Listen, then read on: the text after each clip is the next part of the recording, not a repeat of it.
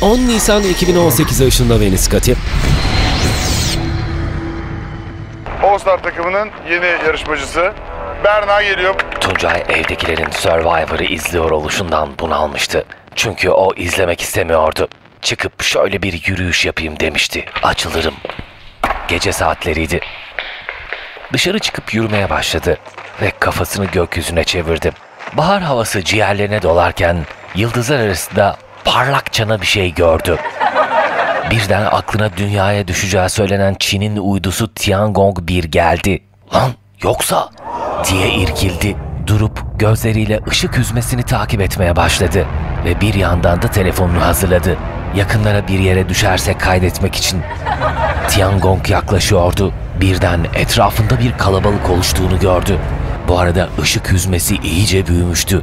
Öyle ki seyreden kalabalığın yüzlerini bir miktar aydınlatıyordu.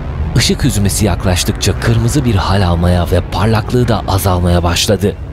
Yaklaştı, yaklaştı, yaklaştı. O da ne? Tuncay gözlerine inanamıyordu. Bu bir arabaydı. Kırmızı bir araba geliyordu gökyüzünden. Kalabalığın şaşkın bakışları altında kırmızı araba biraz ileri, konmakla park etmek arası bir hareketle süzülerek indi. Tuncay olayı çözmüştü.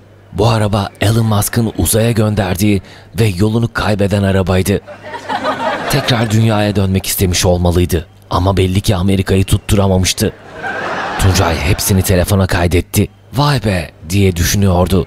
Tam Instagram'da paylaşmalık görüntüler. O sırada omuzunda bir el hissetti. Kafasını çevirmesiyle Elon Musk'la yüz yüze gelmesi bir oldu. "Aa Elon," dedi. "Burada ne işin var senin?" "Arabayı takip ediyorduk," dedi Elon. "Buraya ineceğini biliyordum." Tuncay şaşkındı. Elon, "Telefona kaydettiysen videoyu bana gönderir misin?" dedi. "Olur," dedi Tuncay ve numarasını alıp videoyu WhatsApp'tan gönderdi.